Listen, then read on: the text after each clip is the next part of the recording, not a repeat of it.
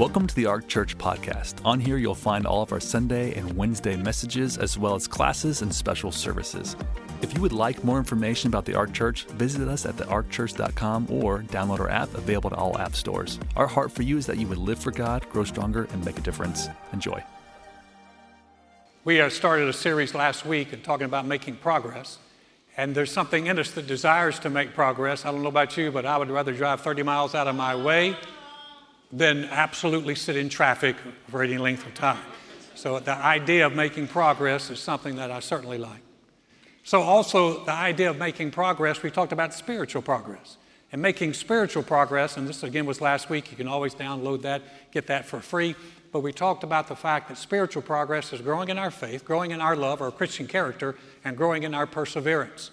And so that's, that we have that capacity, we all have that ability, and making spiritual progress is something that will bless all of our lives. And so this is one of the things that we want to do is make that kind of progress. And so one of the questions we have is how do we do that? Because one of the things that people get kind of caught up in is that oftentimes they think if I do something on the outside, it's going to change something on the inside. Now, we, I, a lot of times people will read, you hear about uh, Elon Musk or Jeff Bezos, and you read about their, their routines. And Elon Musk evidently gets up very early, skips breakfast, does all of his meetings in like 15 minute manageable time frames. And people think, okay, I'm going to do that kind of routine and I'm going to be famous and wealthy like Elon Musk. Doesn't necessarily work that way. Necessarily changing a routine won't necessarily change you on the inside. Just like going to a gym won't necessarily put you in shape. You know, every New Year's, people, people go to the gym. It's like New Year's resolution. I'm going to go to the gym, and that's going to make me exercise. and that works for a little bit. There was a guy who, uh, a middle aged guy, out of shape, showed up New Year's, uh, January, showed up at a new gym, and he was getting a, a tour from one of the trainers who was kind of training him on the machines. And he noticed there was a lot of pretty women in this gym.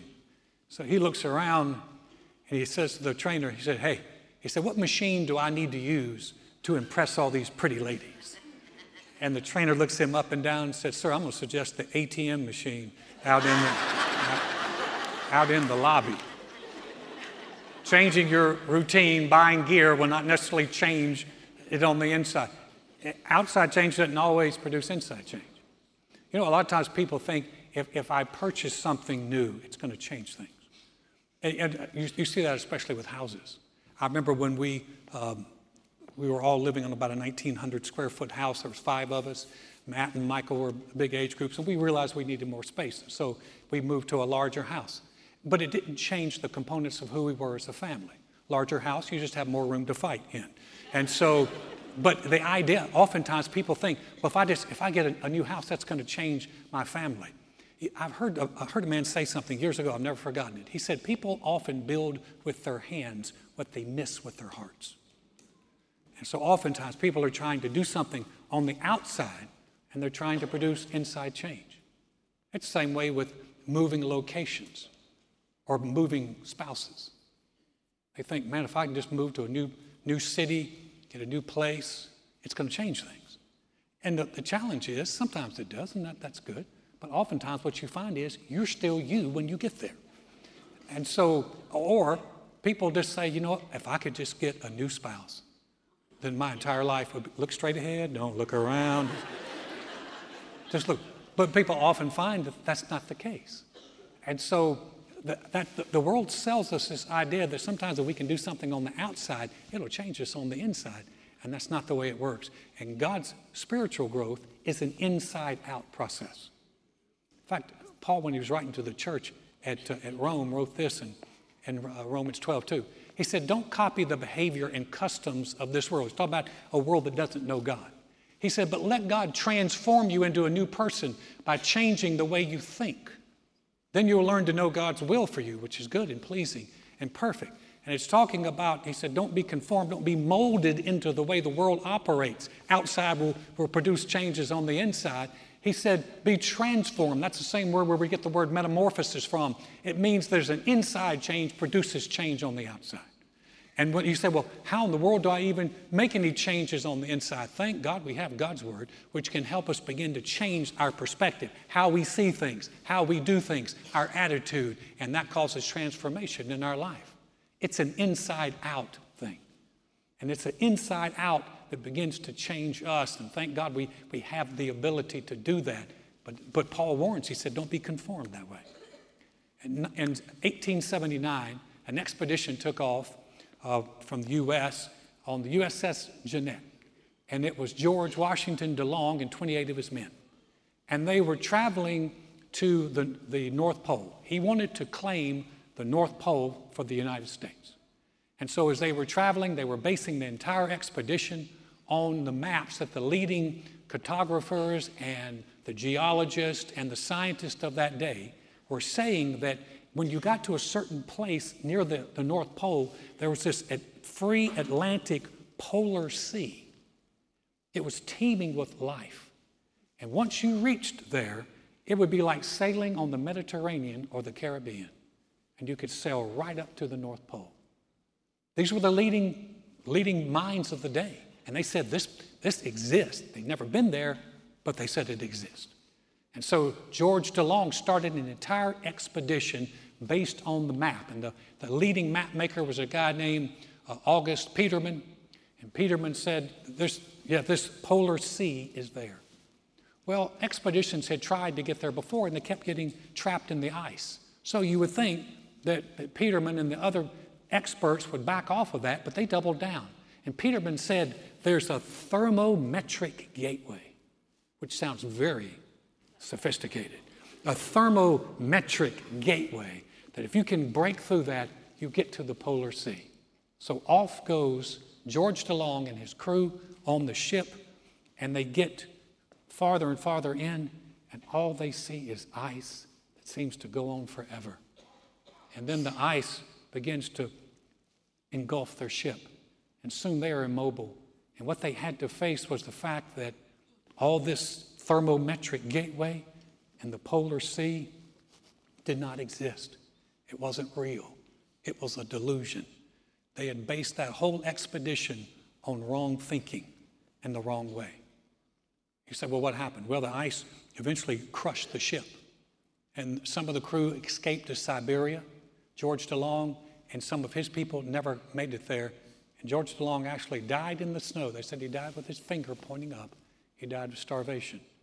Based his whole expedition on the wrong map. He said, Well, what's that got to do with me? How many people are basing their whole lives on the wrong maps? How many times are people basing their lives on what the world tells them is going to make them happy, what the world tells them is going to make them successful, what the world says, this, this is the key, this is the secret, but I've got good news for you. God's ways work, and God's word works. And God's word is a map that doesn't have illusions and it doesn't have delusions, and it's truth, and it's truth that makes us free. So this morning, as we're talking about making progress, we're talking about changes. I want to talk about a man that we talked about last week. His name is Naaman. He's a Syrian commander, he's a general, and uh, he is a powerful man. He's a victorious soldier, warrior, but he has leprosy, which is a disease that eats at the outside of your body and it will eventually kill you. And it's contagious and there's no cure for it. And he was a leper. And he had a young girl that they had captured from Israel. She was a slave, in effect, lived in, lived in his home, took care of his wife. And she said, this little slave girl said, You know, he said, if, if my master Naaman, if he went to, to, to uh, Israel, there's a prophet there who could heal him of leprosy. And Naaman jumped on that, man. You had to think he had to have some humility to listen to a little slave girl. And he listened to her. And he goes to his king and he says, Hey, king, there's this girl that said, if I can get to Israel to this one prophet, he can heal me of leprosy. And King of Syria said, Well, I'll write a letter. Syria and Israel were not friends. They still aren't. But they were not friends then. And he, so the king of Syria writes a letter to the king of Israel, says, I'm sending my servant Naaman so you can heal him of leprosy. And the king of Israel's like, Oh, you got to be kidding me. Seriously?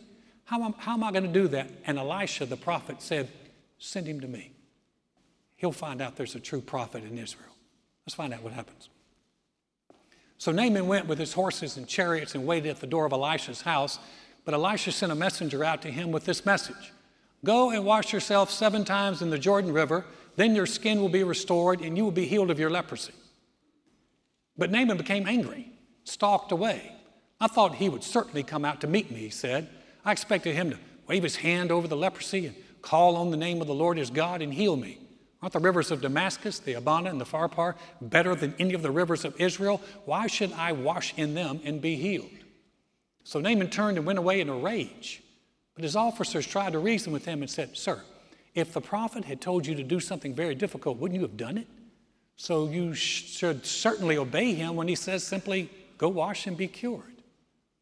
So Naaman went down to the Jordan River and dipped himself seven times, as the man of God instructed him, and his skin became as healthy as the skin of a young child, and he was healed. His mindset and his thinking are things we can learn from. He did some things right, he did some things wrong, and we can learn from both. What he did right was this he put a great value in his healing. He was making a trip, and he didn't go empty handed. He went with, we read it last week, about 750 pounds of silver, 150 pounds of gold, and 10 like suits of clothing. I mean, he, you need a Brinks truck to carry all that. And he carried all that in. So he went, he did not go empty handed. When I married Joyce, she is 100% Italian. I came from a Baptist Southern background. But I notice every time Joy goes someplace, she never goes empty handed. If we go visit somebody, she always brings a gift. If we go and like have lunch with some of the guest ministers that come in, she always has a gift for them or their wife. I think that's one of the reasons they love coming. It's because they know that Joy is going to give them something good. She just doesn't go empty handed. That's just part of her culture. And when Naaman showed up, he showed up, man, with some stuff.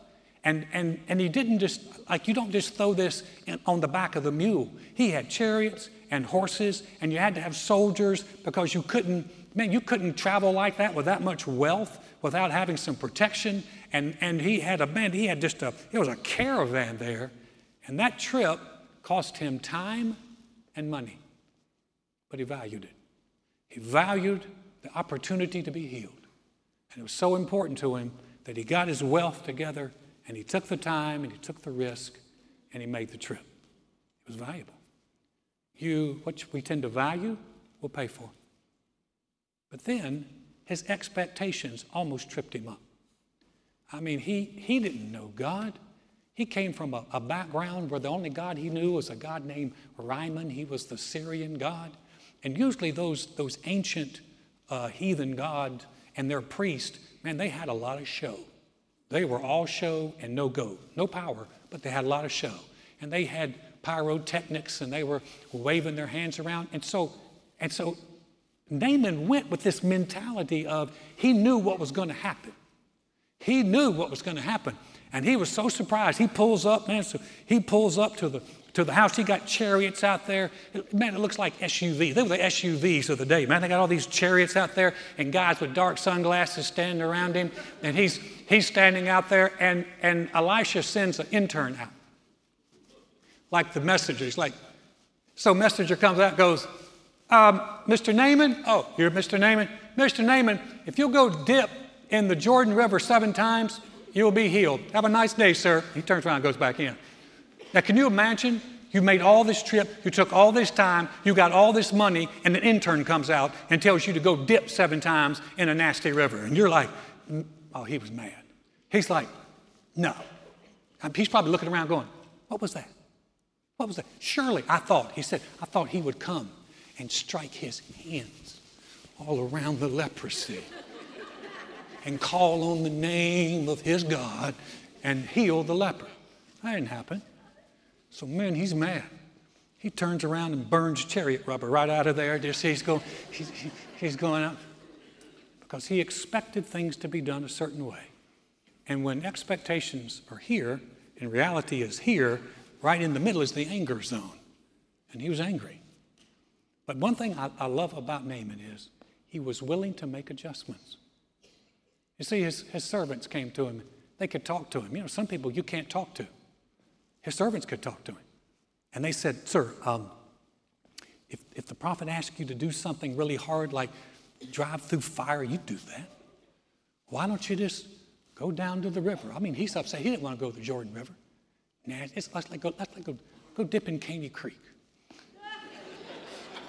Want to go dip in Caney Creek. He's like, the rivers of Damascus, they're, they're better than this Jordan River. He didn't want to do that. I'm like, sir, all he, all he said was, was go dip seven times. And basically, what they looked at him and said, What have you got to lose? What do you got to lose? I mean, maybe the risk of being embarrassed. So he goes to the river. I don't, I don't know if he brought his swim trunks or not, but he goes, he goes down in the river. He's, he comes up once. He comes up twice. He comes up three times. And someone says, that's three times, Mr. Name, sir, four more to go. And so he, he's dipping. Now, here's a thought. We don't get any indication that healing took place until after he dipped the seventh time. He could have quit at number three or four. He could have come out of the water and go, I don't see any change. Forget this. But Naaman was a soldier, and he was accustomed to following orders. And his obedience had him dip seven times. And when he came up the seventh time, his skin was completely healed. Aren't you glad God heals lepers then? He still heals bodies now and still can do amazing things. And so here he was, he, he came out. He obeyed, he made adjustments. Even though his expectations were wrong, he adjusted. And he came over and did it God's way. And it was his obedience that got him there. You say, well, that's, that's pretty good. You know, that's for Naaman. Do you know that Jesus actually referenced Naaman by name? Hundreds of years later, Jesus talked about the fact that there were all these lepers in Israel when Elisha was the prophet, and only one leper was healed, and that was Naaman the Syrian. So we can learn from this guy. This guy got answers. He, he made progress. How do you do the interchanges that make the progress on the outside? How do we make spiritual progress? So let's take a look at some of what we can learn from Naaman. And here's the first one we have to value, assign value to making spiritual progress. Assign value to it. You say, well, what do you mean assign value? Because what's valuable to you, you'll, you'll do, you'll, you'll, you'll pay for. I'm not a, I don't shoot skeet and I'm not a bird hunter. But if you shoot skeet or bird hunter, you've heard of a certain shotgun called a Benelli. It's made by Italian. It's a beautiful shotgun. If you, uh, if you look it up, I mean, around their website, $4,500 is one of their top. Now, some of us are going, what? 45 I wouldn't pay $4,500 for a shotgun, but you're not a hunter or a skeet shooter. But if you are and you value that, you might be willing to do that. You know, a few years ago, we had one of our um, uh, string instruments. What did he have? He had a cello. Yes. How much was it? About 250,000. 200. Wow. I, I, told him 300 in the first. I like mine better. It was, it was the three. Maybe it's gone up by then. $250,000 cello. Man, I'd have brought that thing in with armed guards, but it, it's. But you're thinking, what cello for a for a cello for a for an instrument? I wouldn't pay that much. He would. He valued it. And what we value, we tend to pay for. And so here's, here's the thought. Here's the thought. What do you value in spiritual growth? You say, well, it's not going to cost me anything, is it? Yeah, well, it's going to cost you time. It's going to cost you effort. It's going to cost you focus. But here's the thing you begin to grow spiritually, it will absolutely impact every other area of your life. Because the deal is, if your faith grows, then your ability to handle life gets better. You have more confidence in God, then whatever life brings at you, you have the ability to deal with that even better. And if your love and your Christian character grows, how many of you know that instead of being the drama bringer, you're the peacemaker and you're the one that can bring help into your family? And if you persevere, you become an example to people who say, if there's a God, that He can do something for me as well. Growing spiritually, Paul told Timothy, it will bless you in this life and it will bless you in the life to come. And so he wrote Timothy in that very same chapter, and he told him this. He said, Meditate on these things, give yourself entirely to them, that your progress may be evident to all. Meditate, on the words, begin to put this in your thinking and be absorbed in them and begin to put this into practice.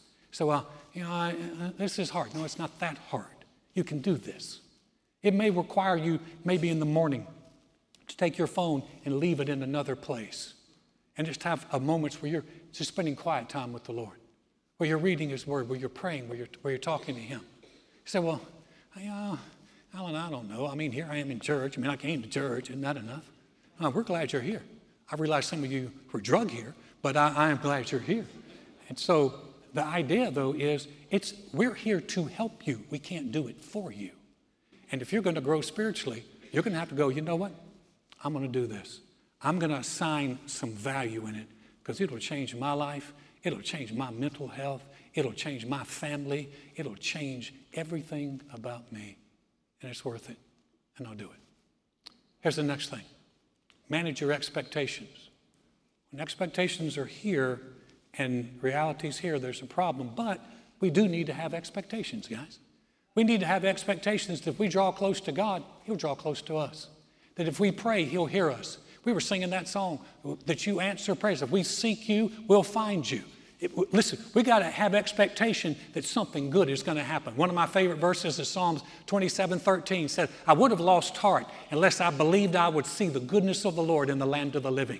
You know what keeps us from losing heart? Is we believe that if we put in the effort, if we put the time in, if we seek God, then good things are going to happen. We, and listen, because good things are going to happen, we don't give up. We believe something good is going to happen to us. That's expectations, and that's a powerful thing. But the challenge is, is when expectations are here and reality's here, and so don't start telling God how, when, and why, and what. Don't tell him, don't put all the, well, I thought God was going to do this and I thought God was going to do that. when Joy and I got married, her expectations were here and her reality was right here. she was, and she'll tell you this, she was plagued by fear. When I met Joy, she was just plagued by fear. And she hated going to sleep at night, and so all the lights were on, and she actually had her Bible in her bed with her. And when we got married, I'm like, no, no, no, no, I, I need the lights off and I, I don't want to roll over on the Bible. I, I need this. So let's take that out. Well, she, no problem because she believed that when we got married, that I would hold her all night in my arms and, and just cuddle her. And, and all, as she's sleeping, I'm holding her. Wrong. I love close proximity, but when it comes to sleeping, I'm here and you're there. No tush, no tush. I just, just, but see, if her expectations were here and her reality was here, this is where the anger gets. Sometimes we get what God's going to do it this way, and this is how it's going to happen, and this is when it's going to happen. And when we don't manage those expectations, guys, that's when it gets tough. Begin to manage the expectations. I'm not telling God how to do it, I just believe He will. I'm not, I'm not, you know, if I'm going to pursue Him and I'm going to grow with Him, then I'm going to trust that it's going to happen. I'm not putting a time frame on it. Here's the last one and this is big, be willing to make adjustments. You know, if Naaman had just simply kept up with his way or the highway, the answer would have been no way. And when we do the very same thing, we don't get answers. It's like, Lord, I'm, I'm going to do it this way. This is the way I'm going to do it. That's not the way it works. James, the fourth chapter, James wrote the church and he said this He gives more grace, God's ability and power on our behalf. Therefore, he says, God resists the proud that gives grace to the humble. Now, people say, well, I don't like that idea of humility. I don't want to put myself down. Humility is not putting yourself down, humility is lifting God up. It's putting Him above you. It's saying, God, your ways are right. God, your ways are doing things. Naaman had to do the very same thing. He finally had to agree, I'm going to do it God's way. And when he did it God's way, he got answers. When we do it God's way, good things happen. When we do it our way, not so good things happen. I started, I, Joy and I tried to start a church in my hometown in 1989, Greensboro, North Carolina. It was ill planned, ill conceived, and we shut it down in a month. And it just, it was, it was a disaster. My mother stopped coming. so we spent about a year and a half in North Carolina, hard year and a half, and we, um, God opened up a door for us to come back to Texas. And I was so, so thankful to get back to Texas. And so we got here, and I'm, I'm working for a good company, and I'm going to Lakewood Church. John Osteen was my pastor, and I wasn't going to pastor a church anymore. I had tried that, I had done that, I'm done. We're done. And, but I told Pastor Osteen, I said, anything you need me to do, sir, I'll do it. I taught classes, we volunteered in different areas. Anything he wanted, I was a great volunteer. I said, I'll make money, I'll give, I'll support missions, but I'm not starting a church. And so the Lord kept working, you know. I got, here's, here's a, a thought God doesn't change his mind. We have to change our, you're not going to talk God, and, and finally he's going to look at you and go, okay, let's do it your way. and so I just, I'm, I'm, I'm not, but the Lord began to talk to me about, about starting a, a church, and, and not charging, excuse me, pastoring a church. I'm like, okay, Lord, I'll pastor. But I need a church that's already going.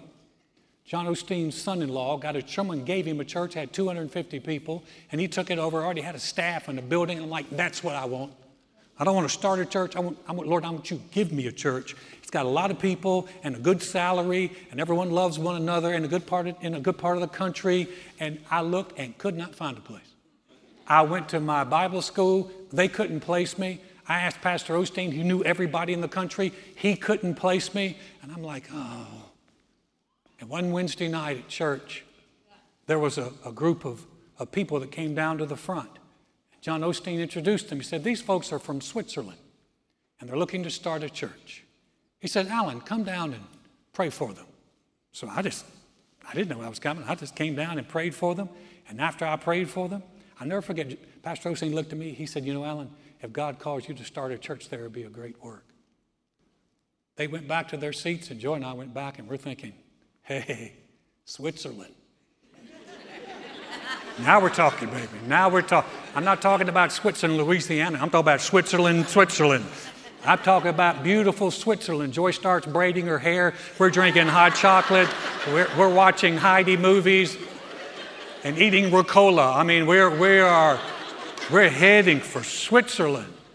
And we prayed about that for about a week, and it just absolutely left us. And we're back to ground zero. And crossing I 45 down here going south, crossing over Loop 30, 336, Conroe, Texas, dropped in my heart like you would drop a quarter in a, in a, in a machine.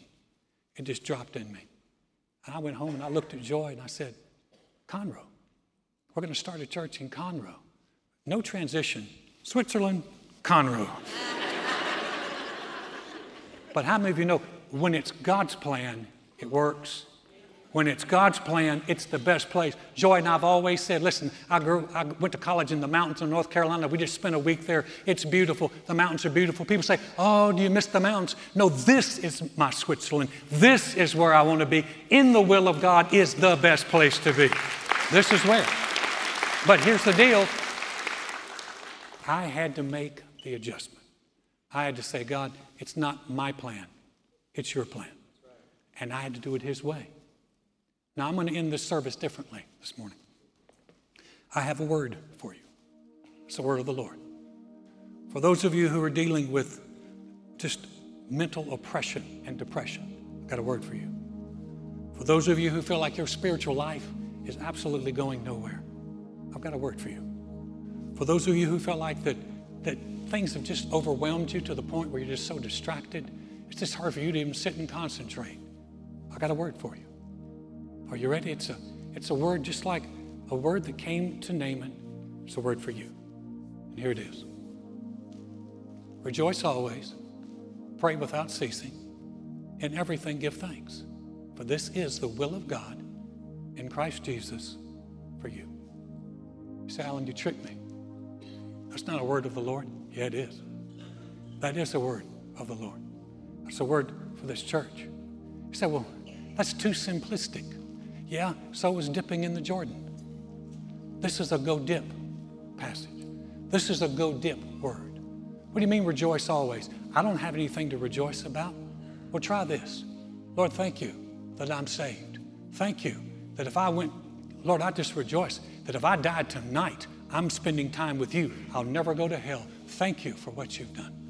Lord, I rejoice in your goodness and I rejoice that you've made me a new creation. The Bible said, rejoice always. Pray without ceasing. Don't give up. So I don't know how to pray. Just talk to the Lord. You can talk to Him when you're driving. You can talk to Him in, in, your quiet times. You can talk to the Lord, but don't give up. And in everything, give thanks. Just find reasons to say, Lord, thank you. Man, I woke up this morning. It's beautiful. I'm like, Lord, thank you that we have 20 days like this in Houston, and I'm glad for them. Thank you. Thank you. But you can begin to be thankful in all things. Now, here's, here's what's going to happen. You say, Well, Alan, I, got, I thought you had a word for me. I have I got problems, man. I got things bothering me. And you're telling me to rejoice and to pray and to give thanks. That's exactly, and it's not me telling you. This is the word of the Lord to you. And it's just as much of a word as what Elisha gave Naaman. Go dip. So I don't want to. Go dip. I'm going to try it for a couple of days. Give it at least seven. He had to dip seven, you can try for seven. But here's what happens when you begin to rejoice, when you begin to pray, when you begin to give thanks, then God becomes more real to you. And when God is more real to you, then your ability to handle life is better, and your, your, your enablement to deal with things is so much better. When God's more real, life is not as big, and the problems aren't as big, and the challenges aren't as big. Rejoice always. You say, Well, you, tri- you tricked me, Alan. Thought you really had something good. This is good. Go dip. Would you bow your heads for a moment? Heads are bowed, eyes are closed, no one's looking around. If you came this morning and said, You know what, Alan, I don't have a relationship with the Lord, I know that. He knows that. Or maybe you're on the, feel like you've been on the backside of the desert for a long time. You've been away from God and you realize today I've been away from Him and I need to come back. We're going to say a prayer. I'm not going to have you stand up or come to the front. This prayer is for you. You're watching online, watching by television. This prayer is for you. This is. Heads are bowed, eyes are closed, no one's looking around. I am going to ask you to do one thing. If that's you that I'm talking to, and you say, you know what, I do know I need a relationship with the Lord. I do know I need to come back to Him. Alan, would you pray for me? Shoot your hand up real quick just across this auditorium and say, That's me. Thank you. Thank you for your courage. Thank you for your honesty. Thank you. Put your hands down. We're going to pray. Maybe you didn't lift your hand. Obviously, if you're online, I can't see you. Maybe you didn't lift your hand, but you realize, man, I, I, I need this in my life. We're going to pray this prayer. You pray it with us. If you're watching online, if you're by yourself, pray it out loud. If with others, pray it quietly. We're going to pray it with you together as a church family. Say, Dear God, I know mankind needs a Savior.